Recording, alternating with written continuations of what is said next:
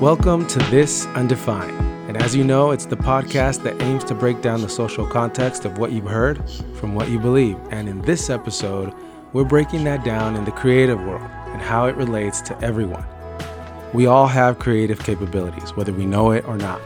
But it becomes an art when we're able to relate those qualities to an audience in a way that captures a simplicity to life. When I decided to break down the season into four parts, the Create series was a personal choice for me to represent in the Kilos project. I want to showcase this concept as a foundational pillar into designing who you want to be in life. This is a perspective that shares so many things with the health and fitness industry, so I decided to make that a major point with this project. When you listen to the episode, do me a favor. Picture yourself as who they are while they're explaining their perspective. That way you can feel what they mean and not just hear what they're saying because a lot of what they hint on are about situations we can all be faced with in our everyday life. If you switch a creative brain with an engineering brain, you're left with a similar process to a solution. So, when organizing the structure to this podcast, following the health series, I thought, what mindset makes us feel, want, and continue to be healthy? Creating, making, doing, building, producing an outcome. Just think of how you feel after you accomplish something. Who better to learn about this mindset than to talk to the people who wholeheartedly push themselves into completing a piece of art? That's who artists are. I was very fortunate to have these four creatives as my first guest to introduce this series. They see what they do as a way of life. And it's very cool to listen to how well they're able to navigate their emotions into creating their form of art. The struggle to finish a plan, list, project, or anything for that matter is so relatable to everyone. How many times have you started something and moved on to something else? Or got frustrated with it for not working and tore it apart? Or even left something unfinished to maybe start over again? Listening to people who have achieved a degree of notoriety in a set space or have found personal success in their art to make a living is quite impressive to listen to. All of the questions I ask my guests relate to a lot of what I do in my line of work with clients. Taking care of your body is a creative process, and I want to talk about how that works. But before we get into that in the train series, I thought there's a couple things we need to acknowledge before getting to that conversation, which is the how and why. Why being the Create series and how being the Recover series, but more on that later. So, again, really actively listen and think of things that you're either been putting off, avoiding, causing you stress, or trying to fix. It can be anything. The only thing I will say is that it has to be something you sincerely care about or else the commentary on this will not be that remarkable. But it really is. I say that because that way you can appreciate the lame cliches. And I know, trust me, I get it, and so do these guests. The cheesiness is not lost on us artists. But you know what's funny? It still doesn't make it any less true. Let's be honest. This series and podcast overall is my attempt to advocate for all artists as to why they're essential as a representation for emotional growth and just life in general. The clips I chose from each of the guest episodes really represent that and are worth another listen. You'll see why. So let's get into it. This is Commentary Undefined for the Create series.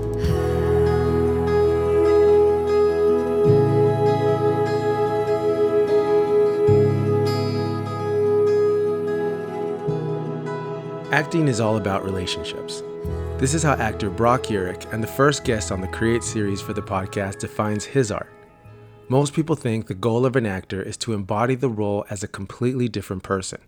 But by Brock's definition, being authentic is what it's really about. Acting is not pretending, it's being yourself in relation to the moment you're in given the circumstances. I found it important to highlight this part of our conversation because while acting can be a form of entertainment, it can also tap into more meaningful parts of how well we're able to exercise emotional intelligence. Something we can all learn from the acting profession is how to be fully present with ourselves in our environments. We all have to put on an act, depending on the role we need to fill. A parent, a friend, a student, a teacher, the roles are endless, and how we decide to play them out in our lives requires different character traits from us. While they're all expressed in different ways, we never fully change who we are to fill those spaces. Instead, we become more intentional in the act. For Brock, breath control is how he connects himself to that moment. If we're truly present in that practice, tuning into our breath can really help ease our anxieties about who we are at our core. This is also something you'll hear independent artist Sudie pair together in her work as a musician and vocal coach. For her, the intent circles back to creative expression as a form of mental health. Sudie explains how the performance aspects of being an artist is a good example to learn from in being able to work through any emotion, discipline, or practice. Her work with clients is all about unlearning the emotional blocks we carry that prevent us from finding our voice. These guests in particular show two sides of the same coin in regards to creativity the emotional and the practical. Finding the harmony between the two is often misunderstood in society. But what's interesting is that many of the creative exercises artists use are also found in working environments, athletics, and therapy. For example, interviews, dates, and tryouts, they're all auditions and auditions are a good example of how the alignment required to perform can be hard work, but is not complicated to achieve if you're being true to who you are. Art has a formula, and artists have it down to a science. Everyone thinks that acting is like becoming another person. And when you're young and you're in theater and you want to, you're playing a role in, in, college and you're like, oh, I get to play action in West Side Story. Like I got to be different, new, and I got to, you know, I got to morph. I have to be like Johnny Depp and Meryl Streep. But it's like, no, dude. Casting directors, they want to see who you are. And mm-hmm. acting is about bringing you. It's impossible to become another person. You are who Yeah. you are. Yeah. You know, Yeah. but you can you can pretend to be somebody else and that's fine but all the choices that you make as that character are the choices that you the actor have made so this is still you johnny Yeah. depp is always johnny depp like but if Yeah. if johnny depp if johnny depp you know was a pirate in the 1700s doing this that's how he would be he is that's Mm. that's who jack sparrow is it's not a different person it's just johnny depp so for me i i had to learn that acting is like just this sounds so cliche but it's just be being yourself Yeah. it's really just like don't don't come in and like don't don't try to be somebody else you're not don't try to be something no don't stretch too hard i've Mm. because i've seen i've watched casting video i've watched audition videos and i've been the reader at auditions for casting directors like i've i would sit there with the casting director all day while actors came in and out and i would read the other Mm. the other lines with them and that is one of the best things i've ever done because Mm. I it was like a master class in watching how to audition and how not to audition because some Mm. some people would come in and it was just like wow like they that that was that person just owned the room they were confident because you're auditioning the moment you walk in and so like they were confident they were cool they just like sat and they did the thing that was a professional audition and some people Mhm. you see come in and they're like you know i'm like wow you're pushing it Mm. and and you're really you seem desperate Mm. and so that was something that was like really it was like man like just be yourself and i would do that so many times i'd go into these auditions and like try to be over friendly or over this or over that and i'm just like Yeah. How do you feel during performance? Like when you're performing, what what what, are, what do you how do you associate your body with performance? What do you feel? "Hmm, that's a really good question uh wow i don't think i've ever been asked that question well it's very easy to um to not breathe good lord you have to breathe that's just it's a life that- lesson. That's it. And and my friend, one of my best friends, Sean Palmer, just told me.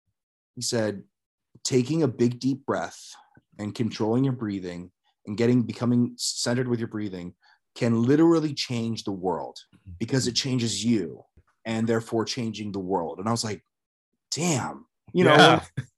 Yeah, we're just like so used. I'm I catch myself holding my breath, but but also another thing. I think um what did she? say? I think Julia Roberts said this in an interview, and it was like very, it was very very true. It was, it's when you're acting with somebody, it's always about them.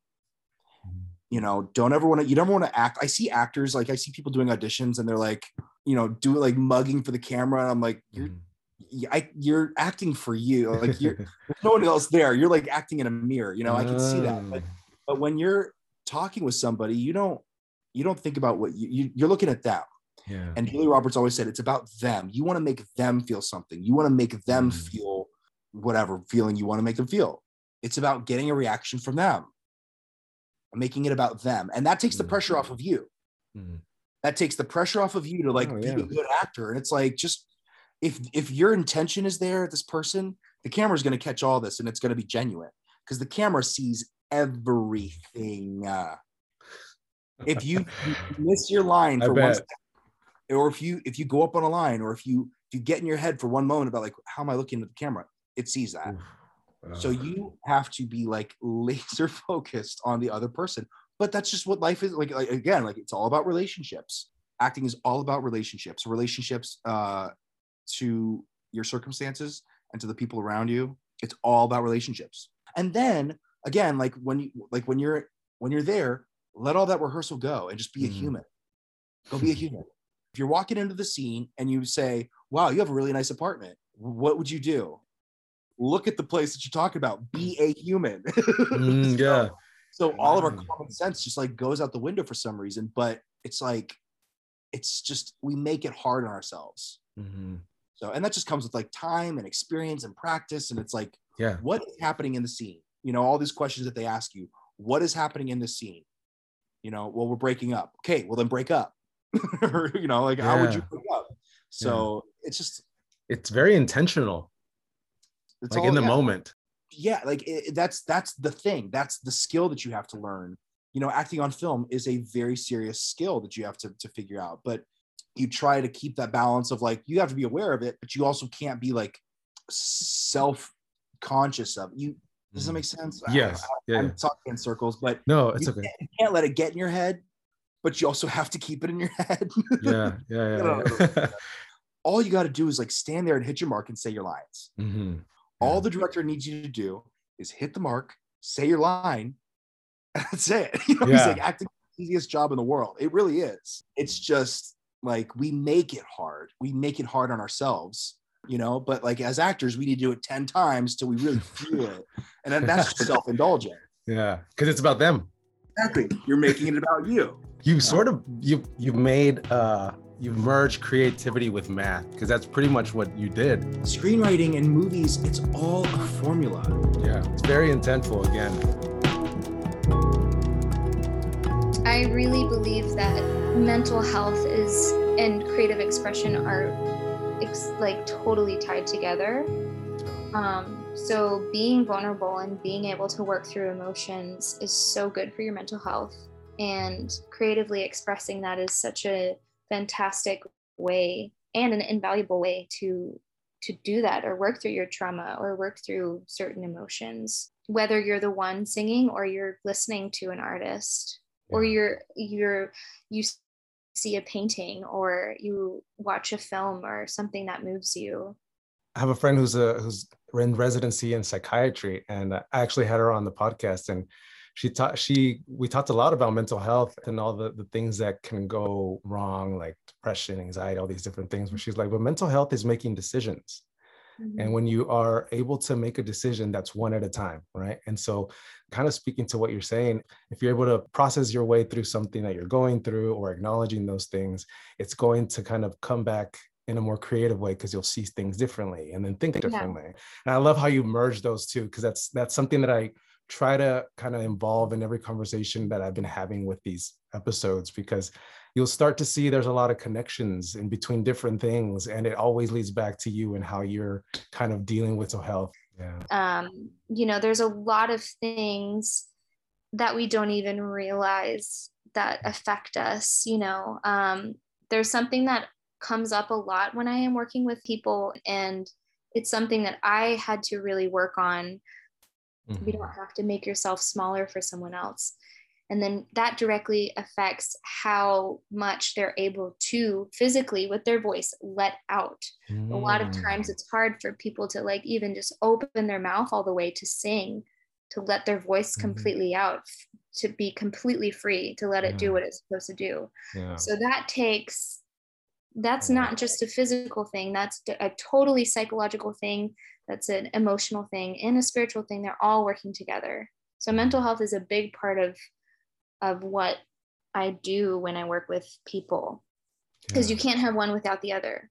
No, but like I said, you can you can technically you could Mhm. be a good singer, you could do that, but if it's not all if you don't have all of those parts together and you're not always consistently making sure that everything is kind of like all together there and grounded, it really does make a huge difference and it makes a difference to the person or audience members that are hearing yes. you sing or watching you perform because when i give that exercise out um, i always say now watch uh, this is going to be something that when we work together on things like this it's not just going to be for your voice this is going to bleed into every other area of your life there's this uh, philosopher i think it's kierkegaard i'm going to butcher the quote but basically what he says is when an artist goes up there a comedian whatever artist is um, and people are clapping, they're sort of clapping for more unfortunate things to happen for them to process through and be able to share their experience.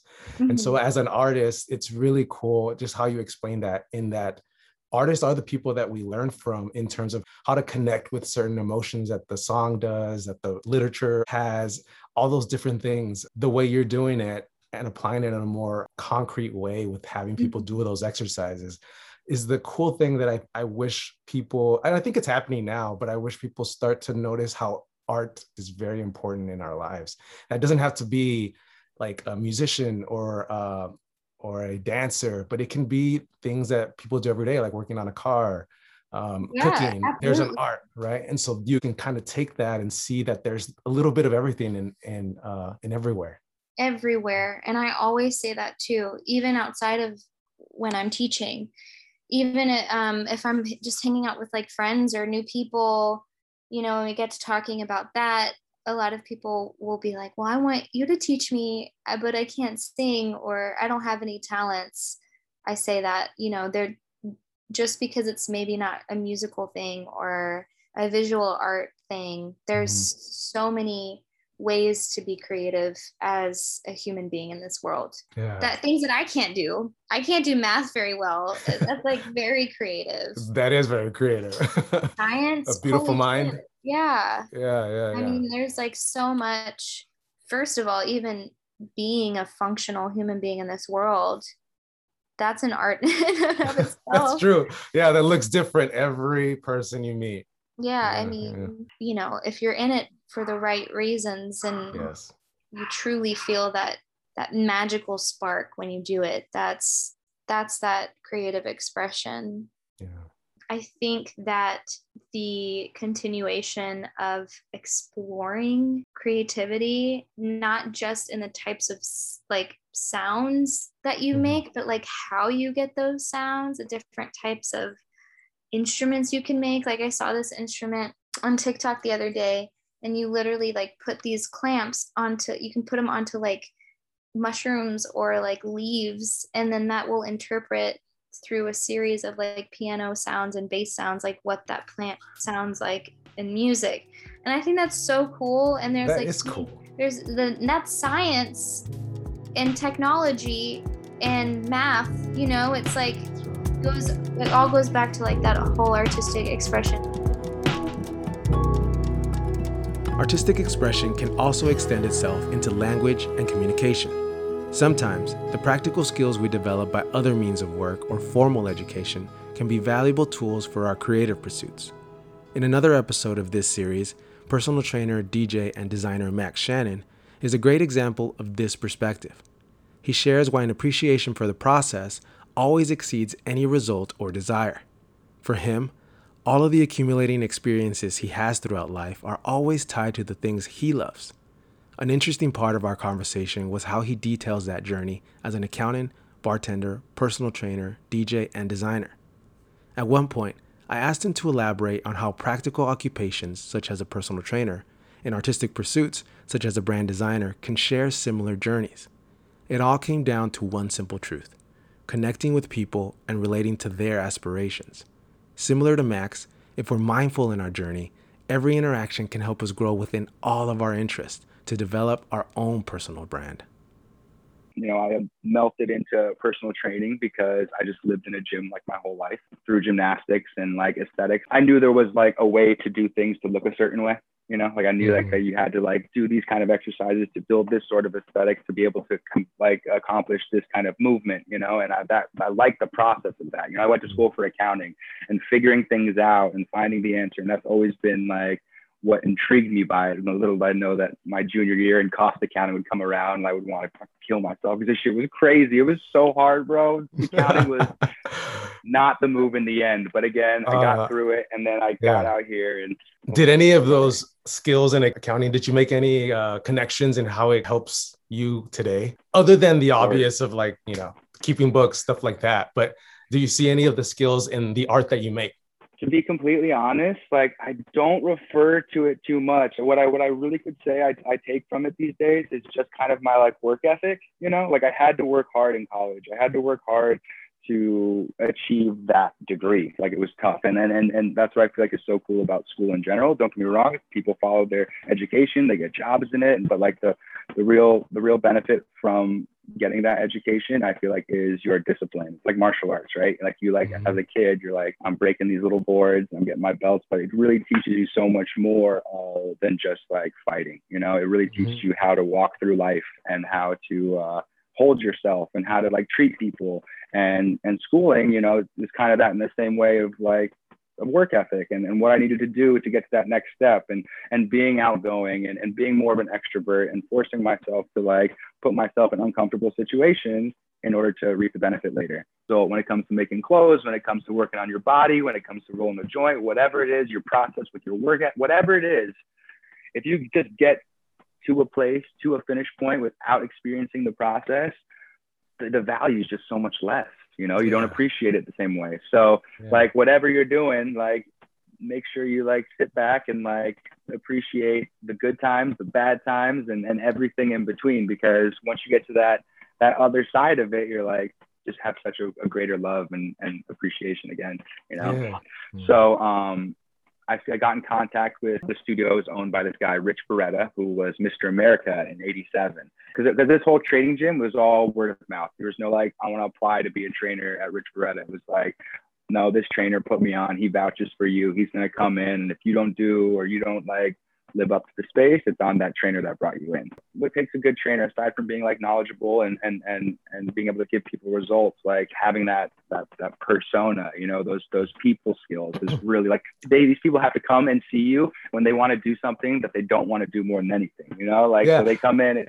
talk you know, a little, you know. yeah talk a little bit of, about that because i think a lot of trainers struggle with that reality. You know yeah people want to get healthy and they want to look good but there's a lot that comes with that and you also have to build a business. So having the people skills first to deal with like different types of people new york city really prepares you for that because every successful new york trainer i met understands that and they know how to do that very well because I think that's, that's everything. I'm that's why there's a zillion trainers out here because also like you know like it it doesn't necessarily take like oh I got the craziest new like workout for you or I'm gonna like like that's not what people really want you know? Like people definitely want to be in shape and they want the aesthetic part of it but they want to be able to enjoy themselves while they're there you know? And, and you are the only one that's going to be able to really create that for them.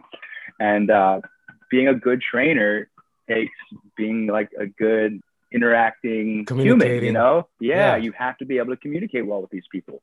Um, and so, yeah, coming out here, like I just, I, I just kind of fell into it. You know, I've always been very inviting and, and warm as a, as a person in general. And uh, throwing on top of it, you know, that I did know like what I was doing and I was studying under like a really amazing person. And I was able to just build a, a good clientele and, and, and rock out a, a solid business for the past like nine years. Yeah. Our conversation then led us into what defines originality. This topic is an interesting one, and not necessarily one we need an answer to, but it is a concept worth exploring because it can help make sense of the relationship many artists have with themselves, the audience, and the culture. Max goes on to talk about a very universal experience we all share the struggle to make sense and be seen. This is an observation many of us can relate to, and for a creative person, this is also where the ever changing relationship between culture and art also start to develop. Another great perspective you'll hear about this is shared by artist Hector Trend, who uses similar language as he talks about the sincerity of an artist financing their ideas. When it comes to reaching creative success, there will be setbacks. But something to remember along the way is to not allow ego to take over the personal choices we have to make to help support that dream. In today's modern world, Originality may be based on being an individual. As you continue to listen, notice how Max's personal brand is a testament to his creative experiences. And as we dive further into the podcast, Hector's artwork is the interpretation to his creative process. How do you define originality? Um, it's a big question. Uh, individuality. I mean, honestly, like I've at heart always wanted to be like an individual. I've always, since I was little, felt like I've like needed to be seen. As weird as that sounds, you know. And mm-hmm. it's harder to be seen when you're a part of the masses. And so whatever it was when it came to like my whole mentality of just kind of being against the grain a little bit or doing things that like people don't do or my circle didn't do or whatever and like kind of making that left when everyone goes right, you know, like that that's that's that's the originality right there. I feel like that's that's what makes you who you are. And and don't get me wrong, we're influenced by everything around us, but how you take that influence and then how you make it your own is where that that individuality, that originality comes from. My like click and like my stellar fam and my whole my music and my whole like circle, we we we take so much from each other and we have so many similar things about ourselves when it comes to music taste when it comes to the way we dress when it comes to what we like to do. Um, everyone still is an individual because that's because everyone likes that. Everyone takes to take their little pieces here and there, but create their own self within that, you know, and and mm. and being true to what you like and what makes you happy, I think is the best way to do that. Because if you try to like put yourself in places or hang out with people or try things that maybe you don't like, either you learn that that's not the way and you still create your individual individuality from not liking that, but or you do and, and you you make you you know? Mm-hmm. you make yourself. Yeah. yeah. Yeah. So a lot of creating is repurposed influence and ideas. How do you borrow from other art forms to create the product that you've made like physically, but also the the method that you do things. Because it's all the stuff that I love. I wanted to develop clothing because I wanted to be. It was the easiest way to kind of create a business card for mm-hmm. being a part of these communities that I appreciate. You know, yeah. um, it wasn't about being a designer and being in fashion. It was about creating a name for myself and my brand to be involved in these different worlds that I like, from dance and music and art and fashion and food and all these all these all these like things that I wanted to touch. I was like, how do I how do I be a part of this without dedicating my whole life to dancing or dedicating my whole life to being a chef or my whole life into like fashion school or um, because again I like to be in multiple things. So I wanted to create an umbrella brand that housed mm-hmm. all these different worlds that I love. And once again, following those things that you really appreciate will naturally give you a result of that. You know, as long as you kind of stay in somewhat of a lane for what those are, that was that was my motive. My motive was to be around and surround myself with those people. Actually sounds so cheesy, but like really doing like what you love because it's the only way you're gonna be able to keep rocking it and like be successful and and, and being okay knowing that your taste changes, your circles change, your living situation changes, whatever it is, your world is consistently changing and you have to be able to adapt with it. You know, if you're if you get caught up in like like the, the negativity behind it. And like you let it kind of bring you down it's just gonna there's just no progress that's gonna come from yourself. So like being okay with like the movement of the water around you with your friends your family your life. Um, but but just being consistent and just kind of like knowing that everything is a learning experience. Everything good bad everything in, in between. And as long as you're true to yourself and authentic, the rest of the world's going to come and see it, you know, and appreciate it. You know, finding yeah. that community and finding those people around you is like so important to to who you are. Embrace it all, you know, embrace yeah. it all, and then from there, and take what you want and what you don't, you forget, and you keep moving. Right. Yeah. When you first told me like a little description of, of the podcast, I was just like, you know, it's, it's about like you know creatives and the, and how we're how we kind of like you know move through like the waters of our life and get to a certain point i was like bro this is like yeah. I love this like i love yeah. this concept you know like I, I that's why i was so pumped to do it because i feel like i do have so much to speak on it because you know my dad and i always kind of talk about this my dad also is just like a success based on you know situations you know and moving in the right waters and we always kind of talk sometimes we almost feel like a little bit of a fraud sometimes you know? Because you feel like um like you're to a place you're like did i really like earn where i am right now? You know? But yeah. like the decisions that we've made as opportunists and moving along those those those those doorways in in a way that's got you to where you are like you can't you can't discredit any of that yeah. you know? You can't it's just, it's just everyone has their own story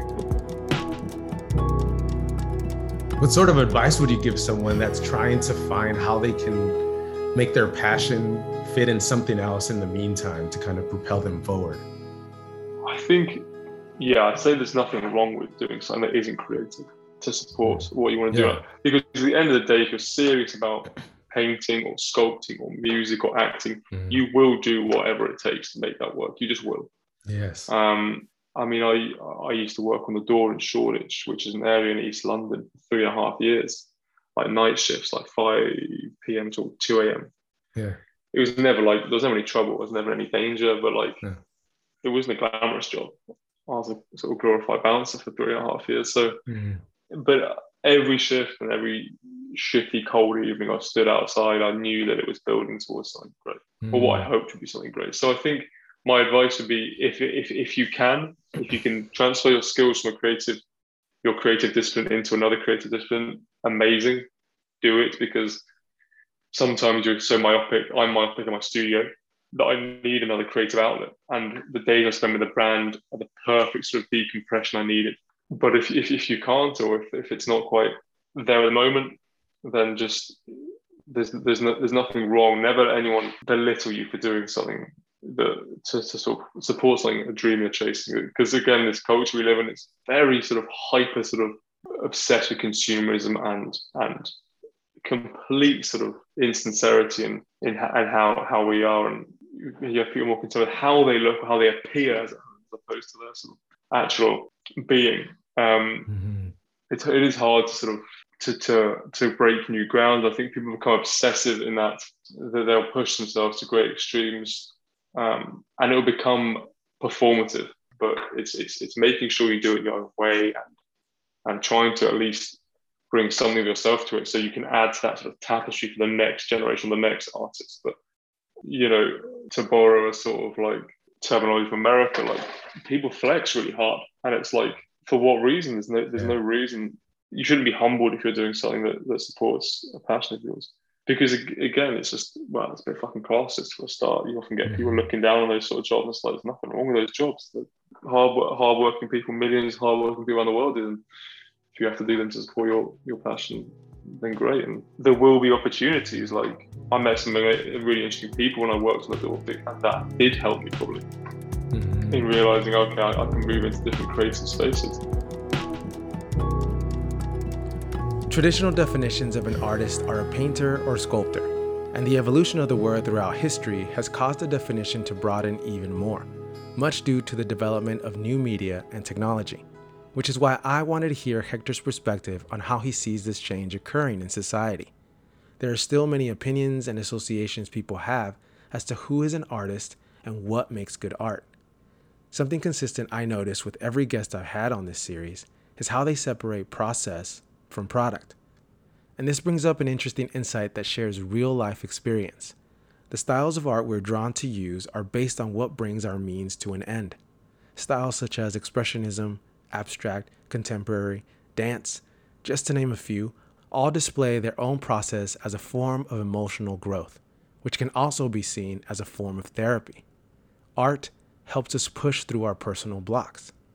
As Hector and I discuss, where it gets tricky is how, when, and if an artist chooses to share their work for others to see, and how that can change meaning. Hear me out. The relationship the artist has with their audience is mixed and matched based on their own experiences related to the art piece, not the artist, for the most part. It's from there where conversations diverge into many different perspectives that both celebrate and criticize the work of art. The romanticization of the tortured artist is one example of how these types of narratives develop in society. But something to note is that suffering and art are not mutually exclusive. Although the association is valid, that perspective is not necessarily essential to create. The process for an artist does have resistance, but is not always related to agony and despair. We attach our own feelings to the creator's emotional process, but in reality, we don't know what it was. We can only interpret what it could be. This is why the life of an artist can seem chaotic and contradictory, but only by perspective. So, how do you define an artist? I mean, I think first and foremost, I think it it, it, it can't really be defined by I think the parameters or the the I guess the ideations that people do often box into like sales or representation or notoriety. I think I just don't I don't think that's a very um, comprehensive or fair or even like a sensible way to define it. I think without sounding too cliche, I think everyone, everyone really has that within them. Even if it's even if it doesn't seem much to someone or it's more of a hobby or they don't see themselves very good, I don't think there's a good or bad. I think if you're pursuing something purely for the joy of it, and especially if you are if there's an, a sort of emotional drive to it, because yeah. my favorite, I guess, movement in art is expressionism, which obviously is especially abstract expressionism, which I think they were sort of very concerned with how a painting made them feel, or the, the sensations and emotions that they got from making specific marks, or were just just making the work they did. And I think that's really important. I think more so that defines an artist. If, it, if, it, if there's a sense of sort of like yeah, an emotional sort of overture to it, I think anyone, I think anyone can can be an artist. Can bring that out.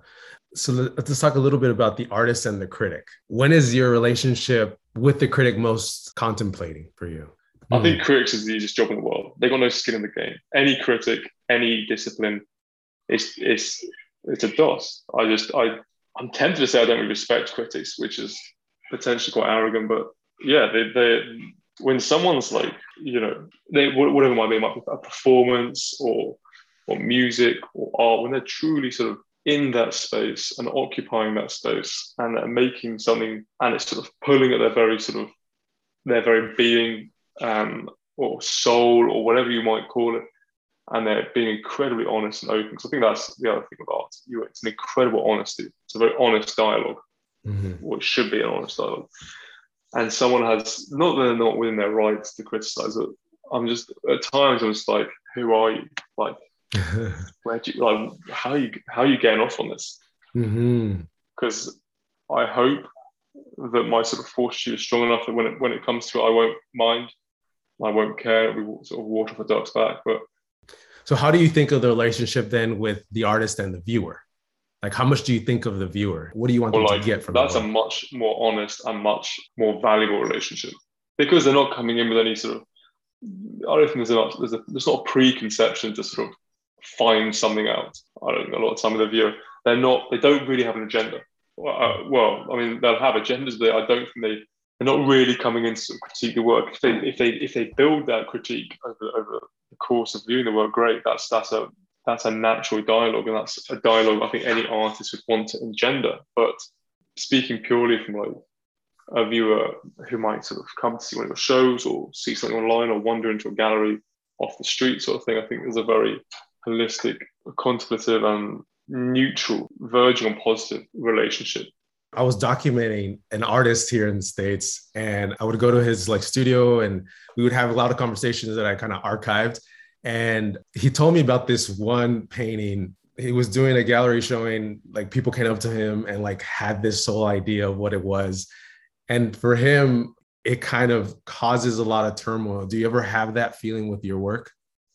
The, the sort of turmoil the artist described is, is something I think most artists will have. I think I certainly do, and I, I don't think I think a lot of people have romanticized that like tortured artists. But there's a David Lynch quote yeah. where he speaks quite interestingly on um, on sort of suffering as a as an artist and why it isn't actually as sort of attractive as um, he said anger and depression and sorrow are sort of beautiful things in a story, but they're they're, they're poison to an artist mm. and and you need that clarity to create, which which definitely like resonated with me because I think a lot of people will sort of romanticize this idea of of turmoil and and, and struggles, and I'm I'm not always um, consistent in my understanding of this, but I think I think David Lynch wanted to say that he thought that um, he thought that Van Gogh would be a much more prolific painter if he was happier, which is quite interesting. It's it's, a, it's kind of a, a, wild thing to say because it's no one else was really saying it. Like no one else would have thought to say it. And I think,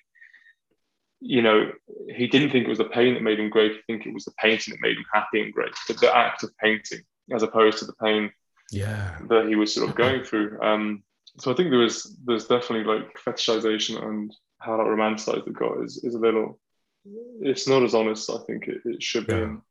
You can definitely paint from more positive spaces well, just to speak, tap on that a little bit. Um, well, a large part of that is, you know, art is therapeutic. It, there's an element of like mental health there, and even though maybe what you, what comes out of making an, a piece is very tortured, that was the act to be able to kind of release that from that person, right? And I think a lot of people don't see it that way because we we sort of just like to see the negative part of of something that gives you a beautiful piece of art people often forget that through the act of, as you said, through the act of painting, it's actually probably arguably a very strong case for that same act of healing. And that is that step by step process is, as you said, it's the opposite of inertia. You are moving forward. And yeah, they'll, they'll tend to sort of focus on the very negative and, you know, it's, it's it's always a tricky one, especially like for example, the 27 club. That's like become like a sort of yeah. cool thing, and it's like, yeah. how cool is that? Because these these you know these yeah artists and, and musicians and actors and that were, were incredibly sort of tortured and it's not something to be like romanticized. It's yeah i don't i don't really see why we should be sort of narrating that those struggles in a way. Because i think there's this sort of allure and there's this sort of appeal to artists um, in whatever discipline they're in. And because that's part that's seen as part and parcel of it it's sort of seen as like sexy or or attractive or like cool, edgy, whatever it might be. And it's I think that's where it comes from. It's, it's like, oh, yeah. look how these, you know, look at the lives they live. They're incredibly sort of meteoric and incredibly um, pyrrhic in, in, in that they burnt so bright that they actually did a lot of damage to themselves. You know, I think our culture where we've grown up, it's, it's just idolized and venerated those sort of figures without yeah. much, without really going by the surface and without much thought on yeah. anything but like how sort of interesting or how commercial or how marketable it can be made because it's very draining for you as a painter. People have, you know, oh, romanticized yeah. it, right? And then there's like, but you don't realize what how much you're going through to make it. Uh, he's a painter, so I'm not I'm trying to think of his name. But he said he said that you know weeks go by when he, he, he couldn't paint and he you know he, he just couldn't stand any longer. He he got fed up and he, he didn't want to talk about it and he became incredibly self conscious. He said I constantly despair at you know the impossibility, my incapacity of ever accomplishing anything. But I always have hope that it perseveres one day. And and that hope is sort of nurtured and I think it's it's pushed on every time we have one of these little breakthroughs, every time, as you said, that like, step forward is taken. That sort of reminds you of what you're of what of what it can be. That reminds you of what you're working towards. But yeah, I always found that really, really important that that artist's words it's you never yeah you're not meant to dwell in those spaces. They happen but like you'll you'll be reminded inevitably by um, those small steps forward that oh there's a much greater sort of calling here. The mental skills artists and creatives use are within everyone's reach. If we apply the same mindset as them into any course of action we can imagine the results are the same. A clearer state of wellness this is a comparison I believe is important to emphasize because it shares the same process as taking care of your own health. The way this artistry presents itself onto an individual is by means of how we use and care for our body. Arguably, art and creativity is what distinctively makes us feel human, and art is all about feeling. Now, I understand feelings can be fleeting and inconsistent, they're usually associated with being unreliable to logic or reason, but only to those who don't know how to use them properly. In fact, feelings are tools we can leverage to create our wants and needs, which can then lead us into action. And as you heard on the podcast, actors, musicians, designers, and painters are just some examples of what that action can lead to. With that in mind, something to note is that no matter what circumstances in life we were given, the ability for everyone to express that journey is a personal one. How creatives feel about their own work is similar to how people feel about their own body. And in today's critical society, it's become very difficult to begin either of those processes. The conversations surrounding our body and health have caused cognitive distortions that seem altruistic, but are heavily self centered. Think about it. Much like the criticism an artist goes through, both self inflicted and by others, so does the average person attempting to improve both their health and body. There are many factors sometimes the general public, and specifically people in the health and fitness industry, fail to remember about seeing results. This may be due to the large amount of time they spend in their own fields and not outside of their circle of interest. But I think it's also due to an undefined purpose. Don't get me wrong, The passion to help and educate people is a valiant effort I can advocate for anyone, but not when it inhibits our ability to critically feel our thinking to help someone. Feel free to reflect on that for a minute. What people sometimes seem to forget is that most people don't have the same level of interest or time in exploring the steps to improve their health, and that's okay, as radical as that may sound. To each at their own time. And I know sometimes the existential dread can weigh heavy, but again, we have been through worse and have learned and survived. I can't say that enough. Just like creators have to go through different prototypes of ideas, so do our ways to communicate effectively to create the change we want to see. And that also goes for people who want to get healthier or work out. That responsibility falls on them when they feel it's the time to start. A quick example of this is when a love song hits differently when you're in love, or when a film causes you to cry about something you didn't know mattered to you. You can roll your eyes to a lot of the cliches in life, but you'll feel different when it relates to you. And that all has to do with time. I didn't add this to the episode, but Hector's commentary on time as a tool for creating work is fascinating. You might want to go revisit that. Because time is an element that can be used in art in a way to transcend generations. It's kind of cool to think about. But to get back on topic, yes, there are social deficits that need to be addressed first. And as much as we want health to be at the forefront of society, it's our own actions that have led us to these issues in the way we are dealing with them now. Sure, there are faulty systems that have been in place that need to change. And collectively, we need to advocate for those changes, but in a way that's productive for everyone. As much as we want to spend our time and resources spewing stats and unraveling propaganda as to all the reasons for this, it's all background noise, and we have to cut through that by being creative in our best personal practices. At face value, the Create series might seem like an entertainment hour with people who have a lot of feelings and opinions. And on one hand, that's true, but on a real level, it speaks to the human condition as a whole.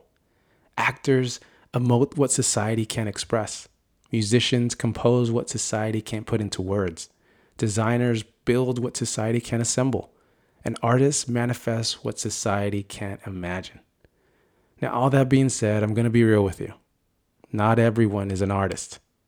I make that remark because as the word creative regains popularity, not all creative people are artists. And no disrespect to those who wear the creative title proudly. I'll always say you do you. But artists are a breed of their own that have a level of discipline that surpasses that of a creative one. As I said earlier, we all have creative capabilities, but the mastery over a specific skill transcends its value past time and space. Reflect on that one too. Entertainment has diluted the value of content, but it's also broadened it. It's why I can simultaneously have this opinion and also defend its evolution. My reason to separate entertainment from artistry is because they are not the same. Entertainment is amusement, and artistry is skill. My heart goes out to every creative person out there, and a bit more so to the artists because of what I just said. Getting something done is an uphill battle with challenges sometimes out of your control. I can't tell you how many times I almost stopped making this podcast. And more than half the time, I don't even know what I'm doing. I'm just figuring it out along the way. Because you know how many podcasts and creative people are out there? A lot. So I don't know why I keep making these episodes or who's listening. I don't know what I get from this. I can spend time doing other things that bring me monetary value yeah, it's just uh, who do I think I am, you know? And and just like that, we can convince ourselves of not even trying. But see, that's the thing. Those are the same comments we tell ourselves every day, and more so for all the things that really mean something to us, genuinely. People who want to start a new career, people who are looking for a partner, learning a new language, choosing where to live, working on a cure for disease, asking for help we can convince ourselves that none of it matters, and then we fall into our own traps again. This is why I make that distinction between artists and creatives. Artists are humble to themselves and the process to define their purpose. It's why they can feel all the feels that we've talked about, but still find a way to make it happen. Hope that helps. That's all I got. So, this is where I leave you. Thank you for listening to today's episode of This Undefined. Don't forget to subscribe, rate, and leave a review. Share the voice. And if you want more content to explore, as well as follow other projects we're working on, go to the website at www.thekilosproject.com and follow us on Instagram at The Kilos Project. Till next time, train, recover, create. Each of the guests you heard were in order of how their episodes were released acting with Brock Yurich, independent music with Sudie, personal brand with Max Shannon, and artist with Hector Trend. For more in depth conversations, check out each of their prospective episodes.